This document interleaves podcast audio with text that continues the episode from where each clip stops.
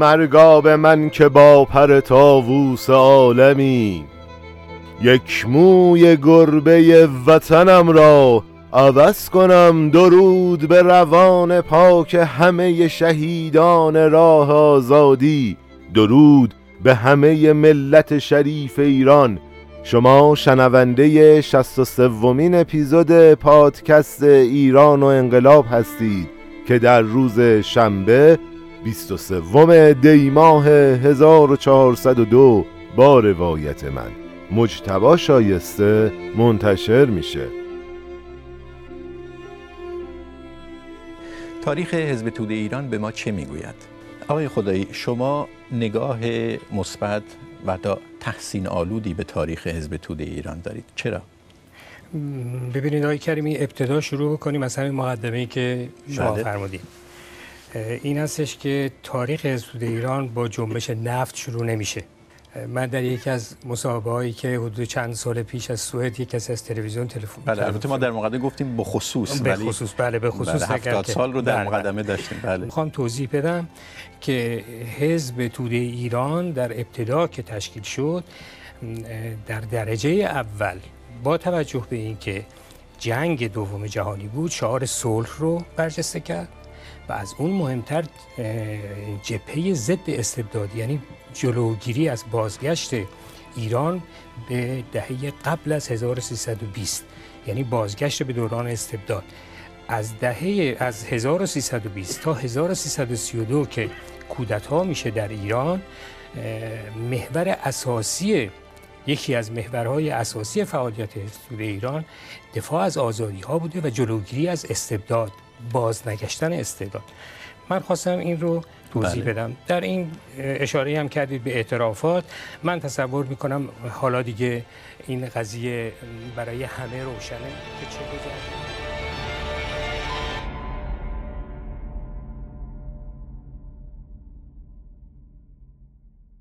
خب ما توی اپیزود قبل اولین ویژه برنامه تحلیلی سیاسیمون رو منتشر کردیم. اگه هنوز اون اپیزود رو نشنیدید پیشنهاد می‌کنم اول اپیزود تحلیلی سیاسیمون رو بشنوید بعد بیایید سراغ این اپیزود. من یه نکته دیگر رو بگم. منبع صداهایی که ما ابتدا یا وسط اپیزود استفاده می‌کنیم رو می‌تونید توی کانال تلگرام ما پیدا کنید. آدرس کانال تلگرام توی توضیحات همین اپیزود هستش و همه این صداها از ویدیوهای تاریخی یا برنامه های تحلیلی تاریخی برداشته شده. من یه مثال بزنم. ما توی دو اپیزود قبل یعنی اپیزود 61 صدای خود قوام رو توی سفر به شوروی ابتدای اپیزود برای شما پخش کردیم. خب من یه توضیح مجددم بدم برای اون عزیزایی که از این اپیزود به بعد همراه ما هستن. ما از شروع پادکست ایران و انقلاب اومدیم با استفاده از سیر کتاب ایران بین دو انقلاب دکتر آبراهامیان و البته غنی کردن مطالب این کتاب با منابع دیگه به بررسی و تحلیل تاریخی اجتماعی و سیاسی ایران از منظر وقوع انقلاب ها و اعتراض های مختلف پرداختیم. و توی اپیزود 61 تا پایان مجلس چهاردهم رو روایت کردیم. با توجه به اینکه از نظر تاریخی روایت پادکست به موضوع ملی شدن صنعت نفت و کودتا نزدیک می‌شد ما برای اینکه بتونیم تحلیل بهتری از رخدادهای اون موقع داشته باشیم میایم از ترتیب فعلی کتاب ایران بین دو انقلاب خارج میشیم و فصل سلطنت در حال تنازع تا سلطنت نظامی رو فعلا ازش عبور می‌کنیم میریم سراغ فصل حزب توده. بعد از روایت حزب توده می‌دونید دیگه ما ویژه برنامه ملی شدن صنعت نفت و کودتا رو داریم که توی اون ویژه برنامه برمیگردیم و میریم سراغ این فصلی که ازش عبور کردیم. خب من دیگه نکته ندارم. بریم سراغ حزب توده. از نگاه کتاب ایران بین دو انقلاب دکتر آبراهامیان آبراهامیان این فصل رو با این عبارت شروع می‌کنه.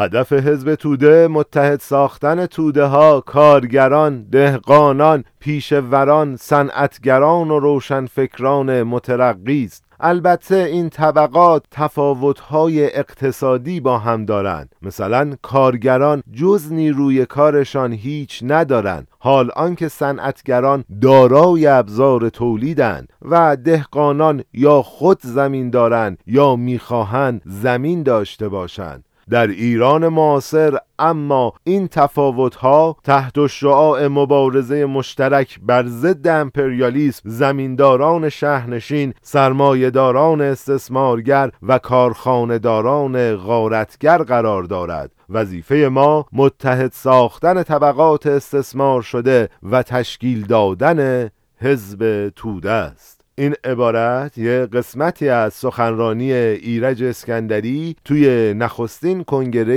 حزب توده است. حزب توده بلافاصله بعد از تبعید رضاشاه و آزادی زندانیان سیاسی ظهور کرد. اونایی که با ما همراه بودن یادشونه که آیدین نسیمی توی اپیزود 51 یعنی سومین ویژه برنامه تحلیلی تاریخیمون گفتش که توی همون روز 25 شهریور که رضا شاه تبعید شد توی زندان قصر شورش میشه و یه سری از زندانی ها فرار می‌کنن. بقیه زندانی های سیاسی هم آخر مهر ماه همون سال آزاد میشن. اما ابراهامیان میگه 27 نفر از اعضای جوانتر 53 نفر مارکسیست مشهور که توی سال 1316 زندانی شده بودند توی هفتم مهما یعنی 13 روز بعد از تبعید رضاشاه توی تهران یه سازمان بلند پروازانه به اسم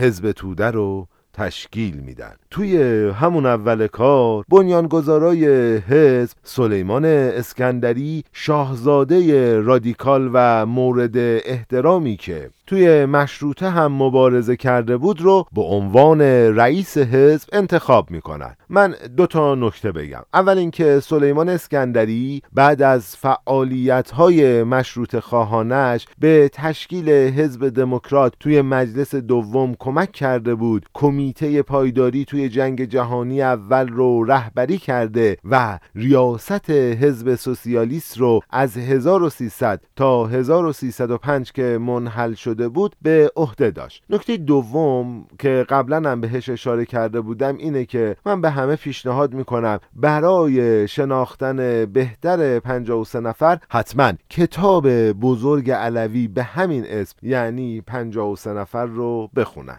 اما کتاب تو ادامه میگه حزب توده چهار هدف مهم داشت. اول از همه آزادی بقیه اعضای گروه 53 نفر. این هدف پایان مهر همون سال همزمان با عفو عمومی زندانیان سیاسی محقق میشه. اما هدف دوم رسمیت قانونی دادن به حزب توده بود. سومین هدف انتشار روزنامه و در نهایت چهارمین هدف هم تدوین یه برنامه وسیع بود. اما این برنامه وسیع باید یه ویژگی داشته باشه. اونم اینه که نباید غیر مذهبی باشه تا روحانیون با حزب توده مخالفت نکنند البته این برنامه هدفش این بود که همه مارکسیست های جوون سوسیالیست ها و کمونیست ها و حتی رادیکال های غیر مارکسیست رو جذب کنه. من بگم همه این اهداف طی 6 ماه به نتیجه می‌رسد بعد از آزادی زندانی ها توی عواست بهمن همون سال شهربانی به این حزب مجوز برگزاری یادبود نخستین سال مرگ تقی ارانی رو میده و حزب هم با همون مراسم رسمیت پیدا می‌کنه. من بگم این مجوز خیلی راحت داده نمیشه و آبراهامیان خیلی سریع از داستان مجوز عبور کرده. حزب توده توی اون چند ماه چند بار تلاش می‌کنه که مجوز بگیره و موفق هم نمیشه. در نهایت متوجه میشن بهترین راه حل اینه که سالگرد تقی ارانی رو برگزار کنند و به همین بهونه به حزب رسمیت بدن. البته با برگزاری مراسم تقیه ارانی چند تا هدف دیگه هم داشتن که جلوتر بهشون می‌رسیم. از طرف دیگه توی اواخر بهمن عباس اسکندری تونست روزنامه سیاست رو که قبل از دوران رضا شاه چاپ می‌شد احیا کنه. اما حزب اوایل اسفند هم یه برنامه موقت منتشر می‌کنه و توی این برنامه بر لزوم حمایت از قانون اساسی آزادی های مدنی حقوق بشر و حفظ حقوق شهروندان به خصوص توده مردم و مشارکت در مبارزه جهانی دموکراسی بر ضد توحش و فاشیسم تأکید داشت. اما یکی از بنیانگذارای حزب میگه ما برنامه موقت رو برای همراهی قشر کثیری از مردم با خودمون منتشر کردیم. در واقع می‌خواستیم مردم با هم علیه فاشیسم بین المللی به سرکردگی هیتلر و فاشیسم داخلی که توسط دار و دسته رضاشاه تحریک می‌شدند متحد بشن. حالا این حزب به خاطر اینکه روحانیون مذهبی باهاشون مخالفت نکنن عقاید مارکسیستی رو توی برنامه خودشون نگذاشتن. حتی مراسم تقیه ارانی رو به صورت یه مراسم مذهبی برگزار کردند و حتی توی مراسم ارانی یاد مدرس مخالف مذهبی رضاشاه و فرخی یزدی که یه شاعر رادیکال بود رو گرامی داشتن. اما نکته که آبراهامیان اشاره می‌کنه اینه که بنیانگذارای حزب توده با اینکه مارکسیست بودن به خودشون کمونیست نمی‌گفتن. ما توی ادامه میگیم حتی حزب توده برای اینکه امتیاز نفتی به شوروی برسه میجنگه. اما با این اصاف چرا حزب توده به خودش کمونیست نمی‌گفته؟ اول از همه این که از روحانیون شیعه به شدت میترسیدن دومین دلیلش هم این بود که توی سال 1310 قانون عقاید اشتراکی تصویب شده بود و حتی 53 نفر هم بر اساس همون قانون به زندان افتاده بودند برای اینکه بتونن اصلاح طلبا و اون ترقی خواهان رو به خودشون جذب کنن باید از عنوان کمونیست استفاده نمی‌کردن. از طرف دیگه اگه به خودشون کمونیست می‌گفتن نهایتا یه جمعیت خیلی کمی که کارگرای صنعتی بودن عضو این حزب می شدن و خب اینطوری مقبولیت عمومی نداشتن. یکی از 53 نفر تو همین راستا میگه که یه کمونیست واقعی همیشه باید مارکسیس رو با محیط بومی خودش تطبیق بده. جالبترش اینجاست که تو ادامه میگه اگه یه نفر بیاد و همون قواعد کمونیست آلمان یا احزاب کشورهای صنعتی رو توی ایران استفاده کنه اون یه کمونیست واقعی نیست. اما اینکه حزب توده اسم کمونیست رو انتخاب نمی‌کنه یه دلیل پنهان دار اونم این بود که بنیانگذارای این حزب نمی‌خواستن خودشونو زیر دست رهبرای قدیم کمونیست قرار بدن. در واقع بنیانگذارای فعلی جوون اهل تهران و فارسی زبان بودن. رهبر قدیم میانسال آذربایجانی ها و آذری زبان بودن. دوستان ببینید این روایت کتابه صحبت من نیست. مؤسسای حزبی که باید بیاد همه افراد با همه نگرش ها با همه شرایط اقتصادی رو توی یه طبقه قرار بده توی یه سطح قرار بده میاد همین اول به تبل اختلاف قومیتی و زبانی میکوبه. بگذریم. اما یه نکته که کتاب اشاره می‌کنه اینه که یه سری اختلافات توی سالهای 1320 تا 1322 مشخص نبود که بعدا علنی میشه. اولین اختلاف اینه که بنیانگذارای حزب توده روشنفکرای دانشگاه دیده بودند که از طریق جنبش های اروپایی به مارکسیسم رسیده بودند و رهبرای حزب کمونیست از طریق لنینیسم حزب بولشویک به مارکسیسم رسیده بودند یه خورده سادش کنم. گروه اول جامعه و سیاست رو صرفا با نگاه فاصله طبقاتی بین گروه های مختلف می‌دیدن. اما رهبرای قدیمی کمونیست با توجه به اینکه کشتار قفقاز قیامای خیابانی و میرزا کوچک خان رو تجربه کرده بودند به جامعه و سیاست علاوه بر اختلاف طبقاتی از منظر قومیتی هم نگاه می‌کردن. خب به نظرم همینجا یه ذره متوقف کنیم کارو. بریم. یه میان برنامه بشنویم برگردیم بریم سراغ ادامه اپیزود.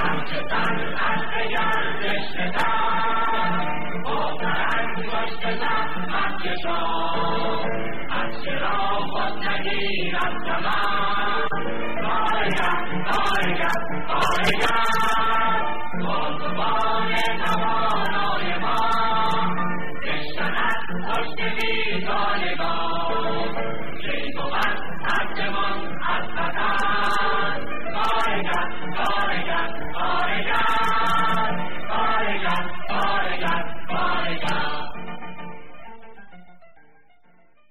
اما حزب توده سریع به سازماندهی خودش مشغول میشه و توی مهر 1321 نخستین کنفرانس مقدماتی خودش رو تشکیل میده و در طی یه هفته یه برنامه مفصل رو به جای برنامه موقت قبلیش تهیه می‌کنه. یه ساختار هم بر اساس مرکزیت دموکراتیک تشکیل میده. توی این برنامه یه کمیته مرکزی موقت برای انجام وظایف رهبری تا زمان تشکیل نخستین کنگره حزب تشکیل میدن. من بگم تو این گرده همایی اول جمعیت حزب رو حدود 6000 نفر تخمین زدن. اما برنامه جدید از نظر عموم دیگه یه برنامه برای اتحاد علیه فاشیسم نبود و یه پیشنهادات جدی رو برای جذب توده ها به خصوص کارگرا، کشاورزا، زنان و بخشهایی از طبقه متوسط یعنی روشنفکرا، خرد مالکا، پیشورا و کارمندای جز ارائه داده بود. حالا کم کم فعالیت این حزب یه شکل جدیدی به خودش می‌گیره.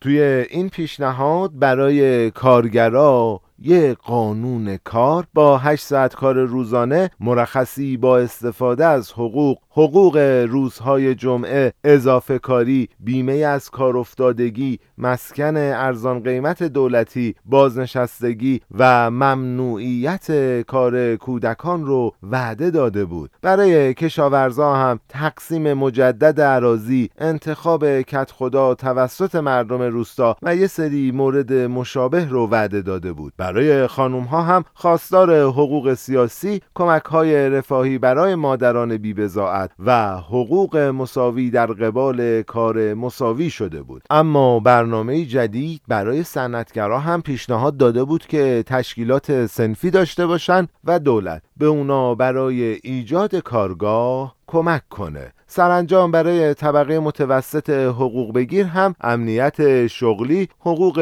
مکفی، کاهش مالیات مصرف کننده، نظارت دولتی بر اجاره بها و قیمت ارزاق عمومی و البته طرحهای دولتی برای استخدام فارغ و تحصیلان دانشگاه ها رو پیشنهاد داده بود. دوستان من اگه دارم این پیشنهادهای حزب رو به جزئیات براتون روایت می‌کنم می‌خوام که یکم دقیق تر با این حزب آشنا بشیم. خیلی این موارد به نظرم مهمه. اینطور خیلی بهتر می‌تونیم سره رو از ناصره تشخیص بدیم. یه سری موارد کلی دیگه هم تو این برنامه اومده بود مثل رهایی از هر نوع استعمار و امپریالیسم حفاظت آزادی های مدنی و حقوق بشر رعایت قانون اساسی به خصوص تفکیک قوه مجریه و قضاییه. البته تشکیل دیوان عدالت رو هم خواسته بودن برای اینکه بتونن دولت مردای عالی رتبه ای که توی سالهای گذشته قانون اساسی رو نقض کرده بودن تحت پیگرد قرار بدن. من توی همه این خواسته هایی که قبل براتون روایت کردم با یکیش توی اپیزودهای بعدی کار دارم. اونم رهایی از هر نوع استعماره. حالا بعدا در رابطه باش صحبت می‌کنیم. اما حزب توی این کنفرانس میاد یه تصمیم مهم دیگر رو هم می‌گیره. اونم تأسیس سازمان های خاصی برای زنا و جوونا بود و البته به رهبر حزب برای حمایت از جنبش های کارگری فشار میاره. عباس اسکندری رو هم به خاطر نزدیکی که با قوام داشت اخراج می‌کنه. روزنامه سیاست رو کنار می‌ذارن و روزنامه رهبر رو به عنوان روزنامه رسمی حزب انتخاب می‌کنن. اما هیئت تحریریه روزنامه رهبر بعد از این کنفرانس بدون هیچ پنهانکاری نتیجه کنفرانس رو اینطور جمعبندی می‌کنه. آیا حزب توده کمونیست است؟ دشمنان ما مثل سید زیا به ما برچسب می‌زنند و می‌خواهند تجار و سرمایهداران را از ما بترسانند حزب توده به قانون اساسی اعتقاد دارد چرا که ما معتقدیم کمونیسم آرمانی نیست که مناسب شرایط اجتماعی ایران باشد و توی ایران کمونیسم پایگاه پیدا نخواهد کرد. مهمترین وظیفه ما متحد ساختن اکثریت علیه الیگارشی استثمارگر و تقویت نیروهای دموکراسی است. پس ما از قانون اساسی حمایت می‌کنیم. من یه گریز بزنم به اپیزود قبل. ما توی اپیزود قبل گفتیم احزاب تو دنیا شک گرفت.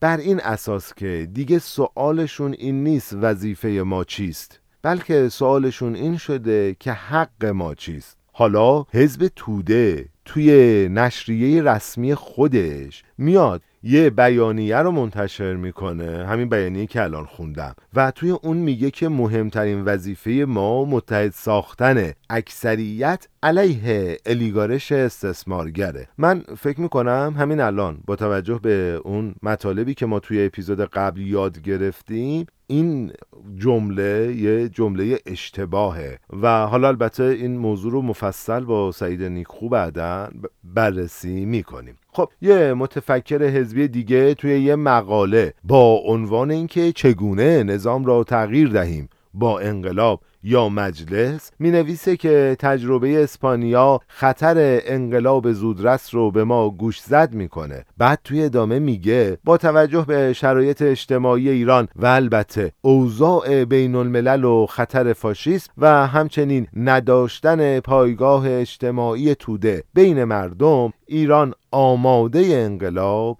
نیست. توی این مقاله ایشون به این نتیجه می‌رسه که صحبت کردن از انقلاب غیر مسئولانه است و تا زمانی که نیروهای مترقی با هم متحد نشدن و با کار کردن توی مجلس و تحرکات خارج از مجلس طبقه حاکم رو ضعیف نکردن امکان انقلاب وجود نداره. من کلی حرف برای گفتن دارم ولی بگذریم. اما ضوابط و مقررات به تصویب کنفرانس می‌رسه و به مرکزیت نیرومند و رفتار دموکراتیک هم توش تاکید میشه. از طرفی کنفرانس سازمان حزب رو مبتنی بر شعبات محلی یا همون کمیته های ایالتی استوار می‌کنه. کمیته های ایالتی ده عضو دارند که این نفرات یک نماینده در کمیته مرکزی خواهند داشت. کنفرانس های ایالتی سالی یک بار تشکیل میشن و درباره مسائل حزبی گفتگو می‌کنند. و البته انتخاب نماینده برای کمیته مرکزی هم توی همون کنفرانس انجام میشه. از طرفی کنفرانس مرکزی یا همون کنگره حزب سالی یک بار برای ارزیابی پیشرفت حزب تدوین استراتژی آینده و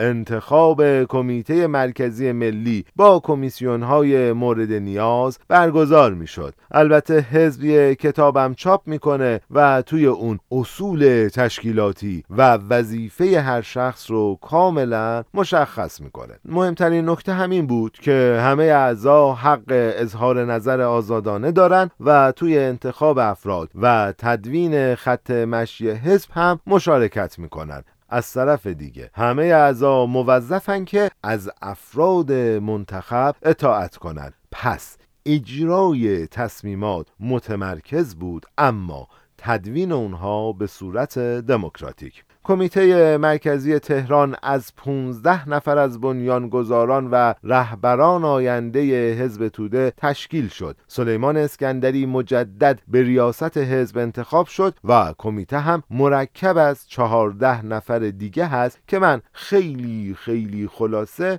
چند نفر از این اعضا رو که خیلی تاثیر زیادی داشتن معرفی می‌کنم. بقیه رو هم می‌تونید به کتاب مراجعه کنید و دربارهشون بخونید. اسم همه این افراد توی کتاب اومده و اونجا می‌تونید بهش مراجعه کنید و من به خاطر طولانی تر نشدن مدت زمان پادکست ازش عبور می‌کنم. از این چهارده نفر دو نفر از اعضای 53 نفر بودند بهرامی پزشک و استاد دانشگاه تهران بود و با بورسیه دولتی توی برلین درس خونده بود. ایرج اسکندری هم بعد از تحصیل توی دارالفنون برنده بورس دولتی حقوق در فرانسه شده بود و و وقتی هم که به ایران برمیگرده نشریه دنیا رو با تقی ارانی منتشر می‌کنه. اون وقتی که به عضویت کمیته مرکزی حزب در میاد نشریه رهبر رو که گفتیم نشریه رسمی حزب هست منتشر می‌کنه. نوشین یکی از دوستان تقی ارانی کارگردان معتبر تئاتر کشور بود. اون توی دستگیری 53 نفر توی تهران نبود و برای شرکت توی یه همایش در یک کنگره جهانی بود. کباری یا فکر کنم کباری اگه اشتباه نخونم از بازماندگان جنبش کارگری قدیم بود و اعزازی یا حالا اعزازی از کارمندای متوسط دولت روستا هم مهمترین شخصیت توی تاریخ جنبش کارگری ایرانه. توی این 15 نفر فقط کشاورز بود که سابقه سیاسی نداشت. کشاورز همانند بهرامی پزشک و استاد دانشگاه تهران بود. آوانسیان تنها عضو غیر مسلمون کمیته مرکزی بود و توی مدرسه میسیونرهای امریکایی رشت تحصیل کرده بود. رادمنش هم یه شخصیت اصلی دیگه حزب توده است که یه پزشک تحصیل کرده توی فرانسه بود توی دانشگاه تهران هم تدریس می‌کرد.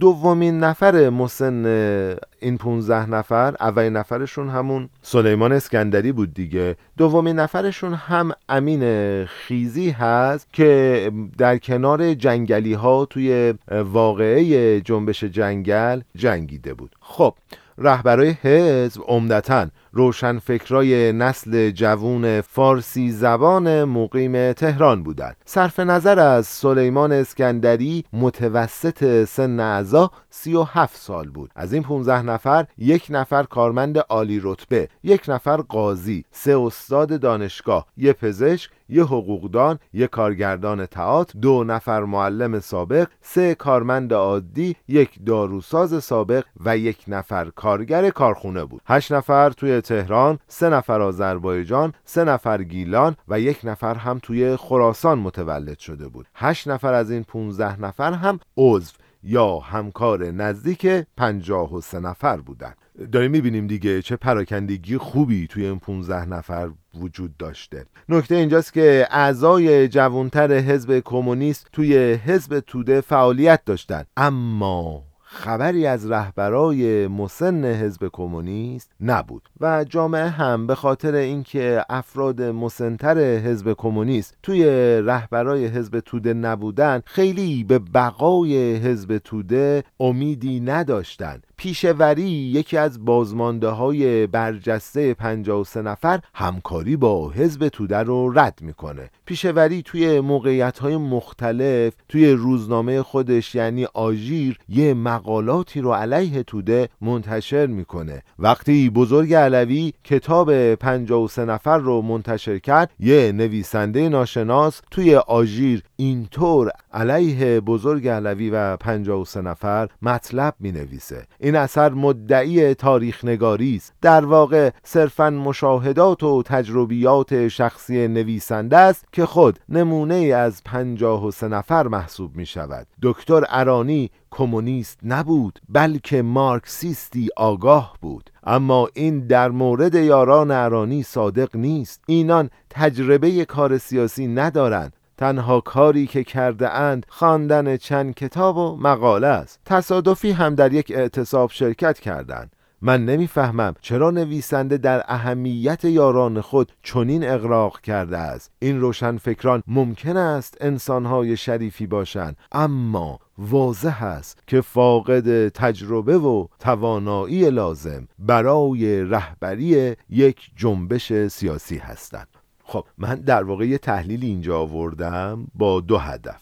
اول اینکه این تحلیل با قلم یک کمونیست نوشته شده علیه حزب توده. نکته دوم اینه که من هی مدام دارم شما رو دعوت می‌کنم که کتاب 53 نفر بزرگ علوی رو بخونید. ولی به نظرم اومد که باید یه نقدم نسبت به این کتاب اینجا بگم. یعنی همش نگم آقا این کتاب کتاب خوبیه. از نگاه مقابل هم یه نقدی رو براتون روایت کنم. تا بتونیم یه نگاه دقیق و البته منصفانه تری به اون کتاب داشته باشیم. خب من تا اینجا وقایع تشکیل حزب توده رو براتون روایت کردم. توی اپیزود بعد قرار بریم سراغ داستان گسترش این حزب و فعالیتش توی سالهای بعد از 1322 من از همه شما سپاسگزارم که همراه ما هستید. محبت بی‌دریغ شما توی هفته گذشته به قدری زیاد بود که ما دوباره رکورد شنونده های خودمون رو شکستیم. می‌دونید دیگه ما هیچ تبلیغ دیگه ای جز محبت شما عزیزان و معرفی این پادکست به دوستاتون نداریم. اگه از اپیزودهای ما خوشتون میاد ما رو به دوستاتون معرفی کنید و از اونا بخواید که ما رو توی CastBox subscribe کنن و همراه ما باشن و ما اینطوری انگیزه می‌گیریم تا توی این مسیر مسئولیت اجتماعی با انرژی بیشتر حرکت کنیم. نکته بعدی اینه که اگر می‌خواید از ما حمایت مالی کنید می‌تونید از طریق شماره کارت یا صفحه هامی باش یا لینک واریز رمز ارز که توی توضیحات اپیزود هست استفاده کنید. من یه توضیح بهتون بدم که این حمایت های شما صرف نگهداری سایت و محتواهای مرتبط با اون میشه. اینم از این و از همه بچههایی که منو توی تولید این پادکست کمک می‌کنن تشکر می‌کنم. متن این اپیزود رو خودم نوشته بودم و خب محمد حسین منصوری هم توی انتخاب موسیقی همراه من بود. سرکار خانم آیا آقا خانی توی قسمت edit mix و انتشار این کار به من مشاوره میده. من از بقیه بچه هم که اسمشون رو اینجا نمیارم تشکر می‌کنم. می‌دونید دیگه ما پادکست ایران و انقلاب رو تولید می‌کنیم برای عزت اقتدار و سربلندی میهنم ایران. ایران من.